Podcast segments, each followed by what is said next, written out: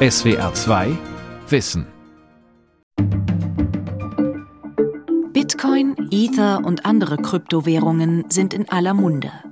Sie versprechen fantastische Wertsteigerungen und in Zeiten steigender Inflation auch eine unabhängige Geldanlage. Ich denke, dieses gesamte Fiat-Zentralbanksystem ist in seinem innersten Kern kaputt. Läutet Bitcoin das Ende unseres herkömmlichen Geldes ein? Gedruckt von Zentralbanken als nationale Währung? Gut zehn Jahre gibt es den Bitcoin schon, die wertvollste und wichtigste Kryptowährung. Angetreten ist er als romantische Vision einer Welt ohne Banken. Man bekam ihn für Centbeträge. Heute schwankt der Kurs zwischen 30 und über 50.000 Euro. Es ist eine ganze Kryptofinanzindustrie entstanden. Digitales Geld. Gehört Kryptowährungen die Zukunft? Von Tassilo Hummel. The Christie's auction for digital artist Beeple 11. März 2021. Die weltweite Wirtschaftspresse staunt. David, 69 million dollars. Oh my gosh. Nicht nur beim Finanzsender CNBC kann man es kaum glauben. Mit dem Kunstauktionshaus Christie's versteigerte der bis dahin eher unbekannte Künstler Beeple eine digitale Grafik für fast 70 Millionen Dollar. Damit ist es das drittteuerste jemals versteigerte Kunstwerk. Nur Jeff Koons und David Hockney erzielten noch höhere Preise. Doch Beeples Werk ist eine bloße JPEG-Datei.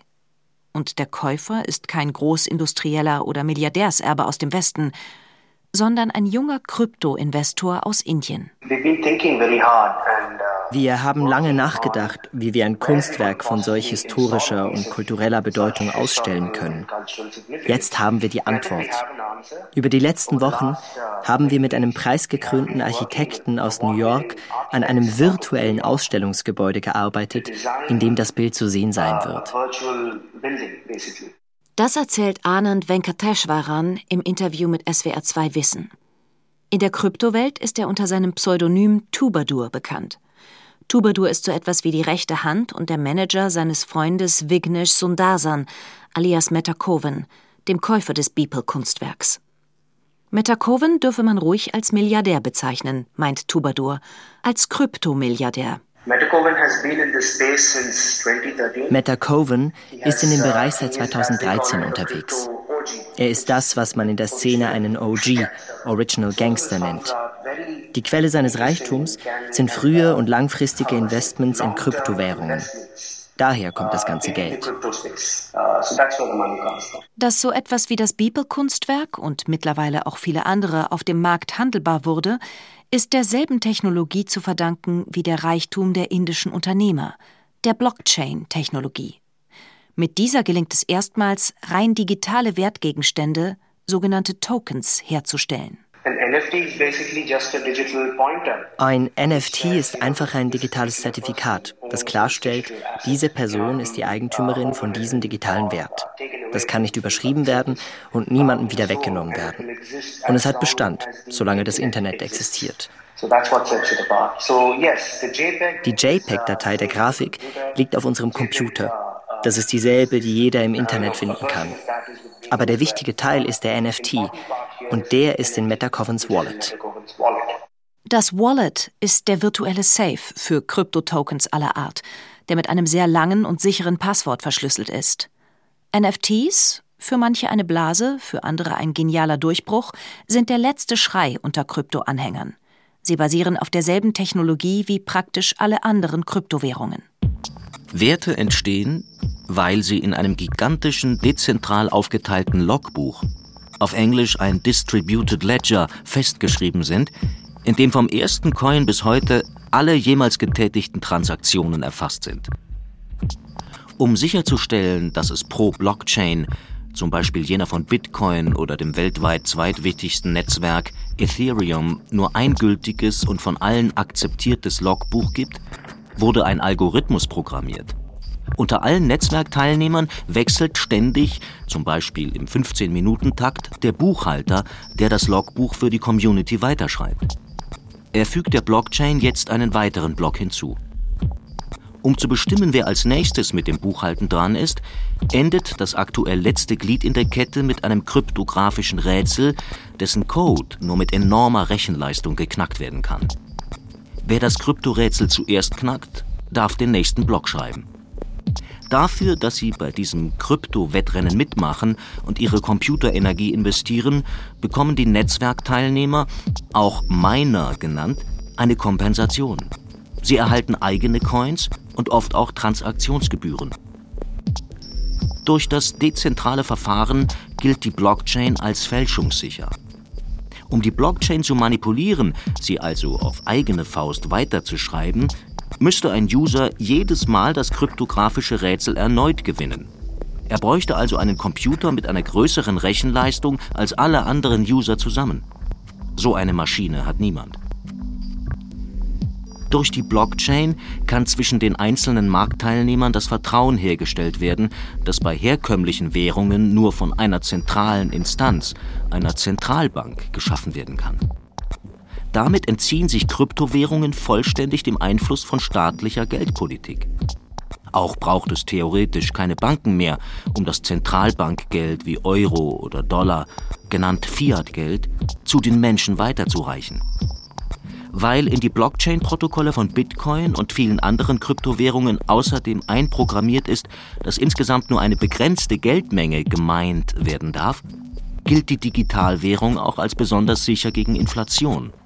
Kein Wunder also, dass der Bitcoin als erste Kryptowährung vor gut zehn Jahren als direkte Folge auf die weltweite Finanzkrise entwickelt wurde. Und ähm, was da dezentraler jetzt wird, ist, dass man eben nicht mehr diesen großen Konzern haben will, den will man also im Prinzip irgendwie entmachten in einer gewissen Art. Auf der anderen Seite möchte man aber auch Kosten sparen, das effizienter gestalten. Das ist sozusagen der Narrativ, ja, die Story dahinter. Ob das nun so ist, das ist eine ganz andere Frage. Ingolf Gunnar Pernis ist Doktorand und wissenschaftlicher Mitarbeiter am Weizenbaum-Institut, das an die TU Berlin angedockt ist. Er ist Ökonom und erforscht Kryptowährungen, besser gesagt ihre starken Preisschwankungen. Also im Prinzip, warum Kryptowährungen, spekulative Kryptowährungen so instabil sind und was man dagegen tun kann, was dagegen getan wird. Die Volatilität des Bitcoin ist in der Tat beeindruckend. Allein im letzten Jahr hat sich der Kurs zwischendurch verfünffacht, dann wieder halbiert und ist dann wieder stark angestiegen. Dass die Preise so stark schwanken, wird unterschiedlich erklärt. Viele verweisen darauf, dass Kryptowährungen so jung sind. Andere meinen, es liege an dem, im Verhältnis zur Gesamtkapitalisierung der einzelnen Coins, eher kleinen täglichen Handelsvolumen. Sicher hängt es jedoch auch damit zusammen, dass niemand so recht sagen kann, was ein Bitcoin eigentlich genau ist und was er folglich wert sein könnte, da er an keinerlei Realwerte oder Volkswirtschaften gekoppelt ist. Ich glaube, es gibt wirklich keinen, der wirklich den Fundamentalwert davon kennt, sozusagen. Und auch in der Forschung gibt es nicht sehr viele Modelle dazu und die Modelle sind auch noch sehr jung und unausgereift. Wenige kann man wirklich empirisch anwenden. Also was Bitcoin wert sein sollte, da gibt es wirklich, glaube ich, nur Meinungen. Und es gibt Paper, also ein paar empirische Paper, die sagen, es sollte null sein. Es gibt ein paar, die sagen, es sollte das gleich der Marktwert sein. Das ist alles ganz effizient und rational. Aber so richtig überzeugend ist das alles irgendwie nicht bisher. Ist also alles eine Blase? Die Frage ist hoch umstritten. Jedoch gehen aktuell auch immer mehr Analysten klassischer Banken davon aus, dass die Kryptopreise, jedenfalls im Falle der Leitwährungen Bitcoin und Ether, nachhaltig steigen. Zu ihnen gehört auch Marion Labouré, Analystin im Londoner Büro der Deutschen Bank. Ich nenne das gerne den Tinkerbell-Effekt. Dieser Begriff ist in der Wirtschaftswissenschaft anerkannt und besagt, je mehr Leute an etwas glauben, desto wahrscheinlicher wird es, dass es auch genauso kommt. Das kommt von Peter Pan, der nicht davon abzubringen war, dass die gute Fee Tinkerbell existiert. Wir sehen, Immer mehr Leute glauben an steigende Preise, kaufen, investieren und spekulieren. Und damit wird der Trend auch realistischer. Bisher hat der Tinkerbell-Effekt zweifelsohne gewirkt. Denn auch wenn die Preise stark schwanken, auf lange Sicht zeigt sich, dass der Wert des Bitcoin in den letzten fünf Jahren von rund 700 auf zwischenzeitlich über 50.000 Euro gestiegen ist. Ether ist im selben Zeitraum von rund 9 auf über 3000 Euro gestiegen. Die Deutsche Bank-Analystin sieht neben der Massenpsychologie auch weitere, rationalere Faktoren. First one is uh, the equilibrium between supply and demand. So for Bitcoin we have a limited supply. Erstens das Gleichgewicht zwischen Angebot und Nachfrage, zum Beispiel beim Bitcoin. Es wird nur 21 Millionen Bitcoins geben und 90 Prozent davon sind heute schon im Umlauf. Das Angebot ist also gedeckelt. Gleichzeitig steigt aber die Nachfrage. Das bedeutet, der Preis wird langfristig steigen. Der zweite Trend ist, dass auch die gehandelten Volumen, die momentan noch vergleichsweise klein sind, wachsen werden. Mit ihrem Optimismus ist Labouré in der Finanzwelt nicht alleine. Zuletzt legten beispielsweise auch der Bloomberg-Chefökonom und die britische Großbank Standard Chartered sehr positive Prognosen vor, wonach der Bitcoin die 100.000 Dollar Marke bald knacken könnte. In der allgemeinen Krypto-Euphorie sind auch hunderte kleinere Kryptowährungen entstanden und eine vielfältige Fangemeinde. Ich wache quasi morgens auf als ein Verwandelter wie Kafkas Käfer und bin überrascht, dass ich plötzlich genau solche Gedanken habe. Ich denke, dieses gesamte Fiat-Zentralbanksystem ist in seinem innersten Kern kaputt. Ijoma Mangold, der berühmte Literaturkritiker und Feuilletonist der Wochenzeitung Die Zeit. Mangold hat sich im Zuge des Hypes um die NFTs, also die Kunsttokens, mit der Blockchain beschäftigt. Seitdem lässt ihn das Thema nicht mehr los. Er sieht in Kryptowährungen einen revolutionären, geradezu philosophischen Gehalt, nennt Bitcoin das schlaue Gold. Und es war eigentlich der Moment, dass mir im Kontext von den NFTs aufging, ach so, das ist ja vollständig irre, dass man auf digitalem Wege ein neues Gut der Knappheit erzeugen kann. Vorher hätte ich gedacht, Knappheit ist gewissermaßen etwas natürlich Gegebenes und deswegen auch limitiertes und deswegen hat es dann einen Wert. Und ähm, dass wir jetzt erstmalig in der Menschheitsgeschichte ein neues Gut erzeugen, das genau auf Knappheit programmiert ist und deswegen diese Funktion erfüllen kann. Für Mangold macht die Tatsache, dass die Bitcoin-Geldmenge von vornherein auf 21 Millionen Coins festgelegt ist, die Kryptowährung so interessant. Damit ist sie gegen eine expansive Geldpolitik, wie sie etwa die Europäische Zentralbank seit vielen Jahren praktiziert, immun. Denn das Zentralbankgeld sei inflationär und ziele darauf, dass die Menschen ihr Geld lieber für Konsum ausgäben, anstatt es nachhaltig anzusparen, meint Ijoma Mangold. Man könnte also sagen, dieses inflationäre Geldregime ist die Voraussetzung für eine sinnlose konsumistische Wohlstandsgesellschaft. Während eine stärker deflationär orientiertes Geldregiment würde dazu führen, im klassischen Sinne, protestantische Ethik hätte Max Weber das genannt, dass wir sparen, weil wir wissen, wenn wir etwas zur Seite legen, ist es am nächsten Tag mehr wert und kann dann investiert werden in irgendeine sinnvolle Idee. Diesen Zusammenhang zwischen Überkonsum und klassischem Zentralbankgeld stellen in der Krypto-Fangemeinde viele her. Doch wie nachhaltig sind Kryptowährungen wirklich? Die Blockchain-Technologie basiert momentan auf dem Prinzip, dass alle Netzwerkteilnehmer im Wettstreit kryptografische Rätsel lösen und mit ihrer Computerenergie investiert sind. Viele suchen sich daher Standorte, wo der Strom, oft durch Kohle gewonnen, besonders günstig ist. Nach Schätzungen emittiert die Bitcoin-Infrastruktur daher bereits so viel wie das ganze Land Argentinien. In einem Beitrag im Fachmagazin Nature weisen Forscherinnen und Forscher darauf hin, dass allein die Emissionen durch Bitcoin dafür sorgen werden, dass die Menschheit das 2-Grad-Klimaziel verfehlt. Kryptomanager Tubadur ich höre diesen Einwand oft, aber Sie müssen das doch in einen größeren Kontext setzen.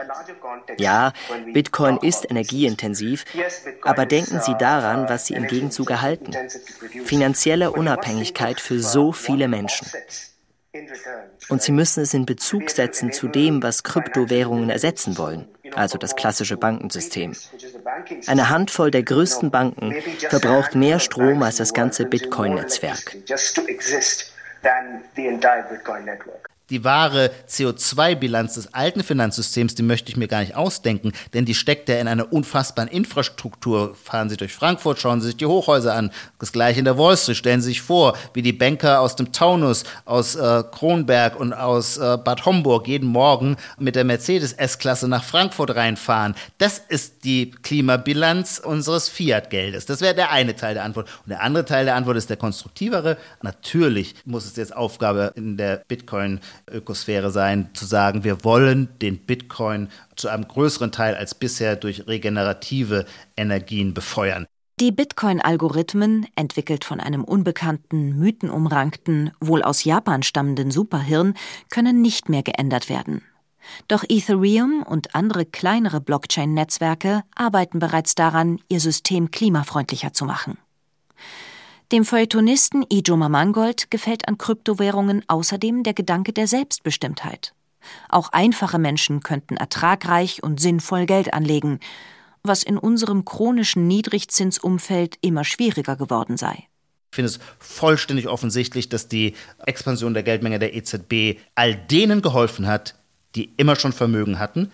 Stichwort Asset Price Inflation. Aktienkurse gehen in die Höhe, Immobilienpreise schießen in die Höhe. Wenn Sie in diesem Spiel mitspielen können, dann sind sie schon mal in irgendeiner Weise, müssen jetzt nicht super reich sein, aber sie sind vermögend und dann können sie gewissermaßen mit den Fehlanreizen des Systems, würde ich sie nennen, so umgehen, dass sie selber davon profitieren, während der durchschnittliche Bürger diese Möglichkeiten nicht hat.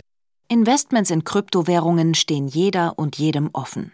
Es braucht dafür kein Depot, theoretisch nicht einmal ein Bankkonto, es reicht ein Computer oder ein Smartphone, um sich mit einer individuellen Benutzerkennung, einem Pseudonym, in die Blockchain einzuklinken und Kryptowährungen zu kaufen.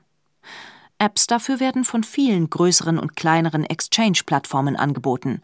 Die bekanntesten sind Binance und Coinbase, welches in den USA vor kurzem einen Milliardenbörsengang hinlegte. Wer in den letzten Jahren in Kryptowährungen investiert hat, konnte reich werden, so wie der indische Milliardär Meta Coven, der anfangs nur ein paar tausend Dollar investierte. Es kann aber auch vieles schiefgehen. Tatsächlich ja, das, ja, das ist, was ich an Bitcoin hatte. Das ist Karl, ein Studienfreund des Autors von diesem SWR2 Wissen. Wann hast du deine ersten Bitcoins gekauft? Das müsste 2012 am Ende vielleicht auch erst Anfang 2013 sein, aber so um den Dreh rum. Ja, und warum hast du das gemacht? Das war, wie du eher sagst, das Nerdtum. Also ich fand es einfach eine spannende Technologie und ja, mich hat es einfach mal gereizt, das selbst auszuprobieren. Vor rund zehn Jahren ist Karl, damals Student und Techno-DJ, nach Berlin gezogen. In Kreuzberg hat ihn ein Burgerladen, bei dem mit Bitcoin bezahlt werden kann, neugierig gemacht.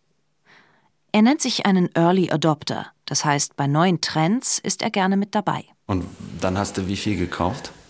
Ich glaube, oder ich weiß, dass es ähm, zwischen drei und vier waren. Krass. Und jetzt hast du ausgesorgt?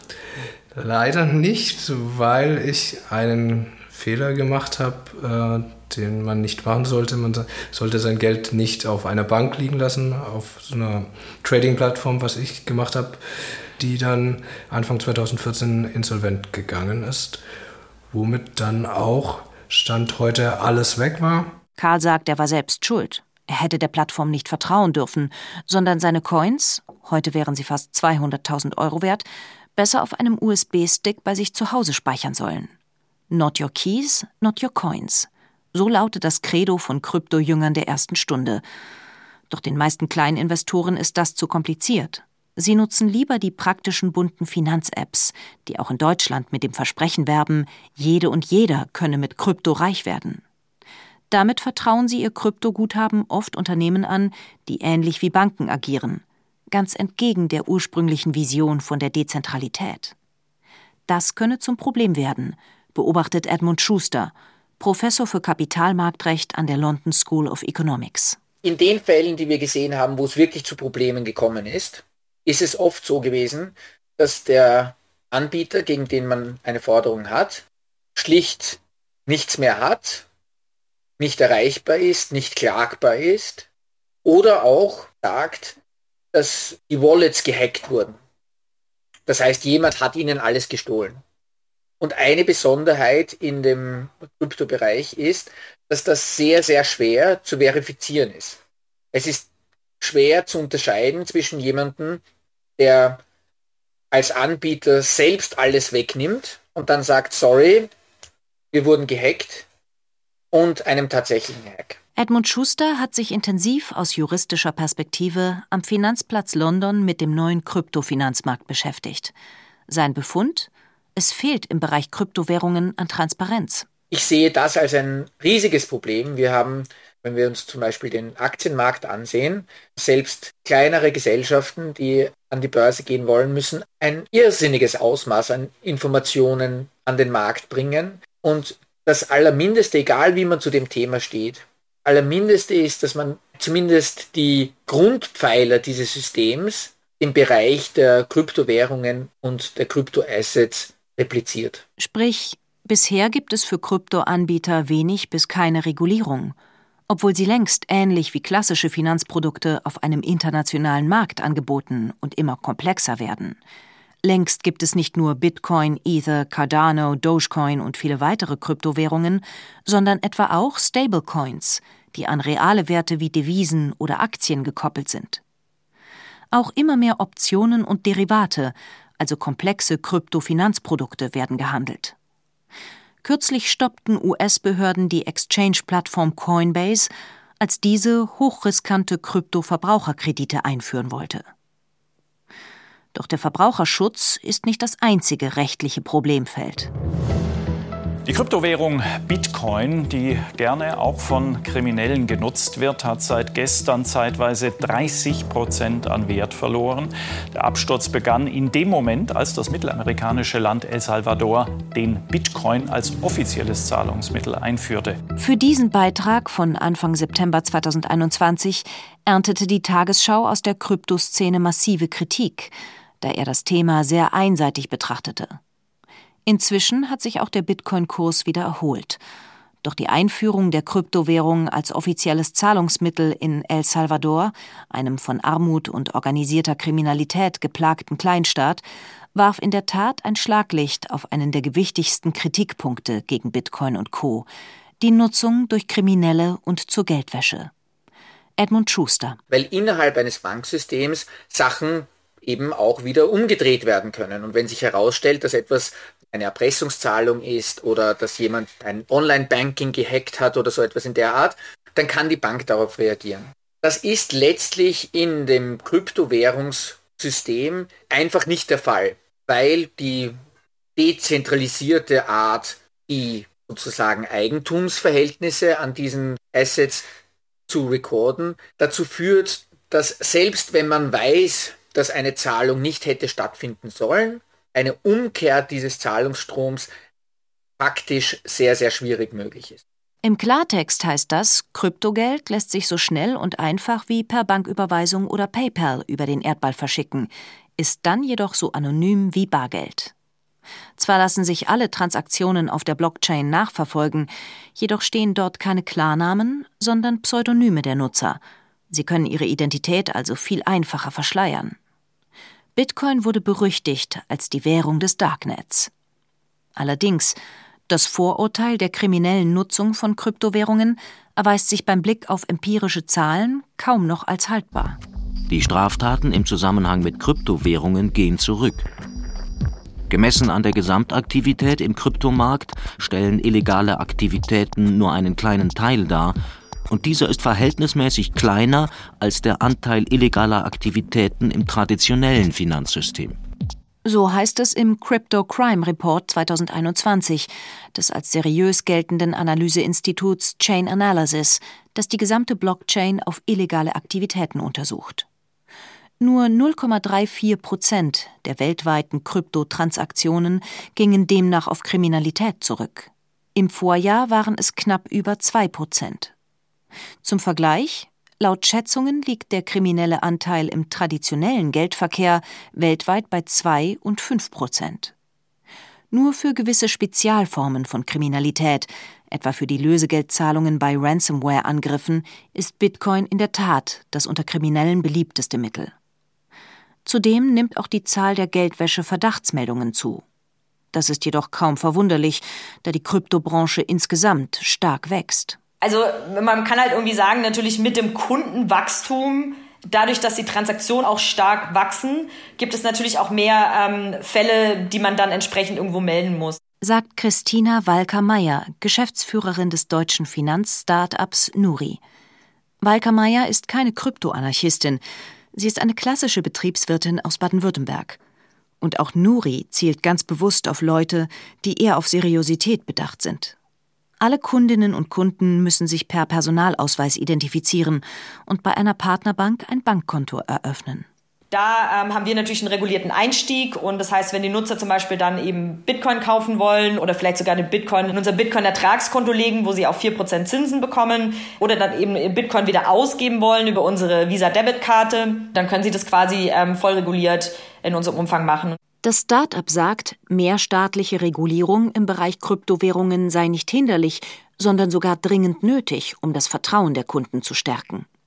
Ähnlich sieht das auch Marion Labouret, die Analystin der Deutschen Bank. We could expect later this year and next year to be a turning point for cryptocurrency around the world. Regulierung ist eine gute Sache. Wir erwarten Ende diesen und Anfang nächsten Jahres einen weltweiten Wendepunkt für Kryptowährungen.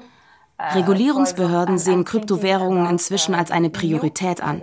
Die EU-Kommission zum Beispiel hat nun einen einheitlichen gesetzgeberischen Rahmen für alle Kryptofinanzprodukte vorgelegt. Die EU will auch an anderer Stelle vorweggehen, um die Digitalisierung des Geldes voranzutreiben. Im Juli fiel in Frankfurt bei der EZB der Startschuss für die Entwicklung des digitalen Euros. Bargeld verliert als Zahlungsmittel seine Bedeutung. Und dieser Trend wurde durch die Pandemie verstärkt. Gleichzeitig werden Kryptowährungen wichtiger. Immer mehr Zahlungen werden digital durchgeführt und dafür nutzen wir zumeist Kreditkarten von US-Unternehmen wie Visa und Mastercard. Mit einem digitalen Euro könnte man Zahlungsgebühren sparen und wäre weniger abhängig von amerikanischen Unternehmen. Die Idee? Europas Bürger sollen ein digitales Depot über bis zu 3000 Euro direkt bei der EZB bekommen, mit dem sie dann ihre täglichen Einkäufe bestreiten als Bargeldersatz. Die Analystin Labouré sagt, so weit durfte es erst 2024 bis 2026 sein, denn die meisten technischen Fragen sind noch völlig ungeklärt. Klar ist jedoch, der digitale Euro wird keine Kryptowährung. Es geht bei der Zentralbank viel eher darum, ihre zentrale Stellung zu behaupten. Alle in diesem SWR2 Wissen befragten Expertinnen und Experten waren sich außerdem einig, dass Kryptowährungen wie Bitcoin und Ether wohl nie zu gängigen Zahlungsmitteln in unserem Alltag werden, zumindest nicht in Staaten mit stabilen, vertrauenswürdigen Währungen.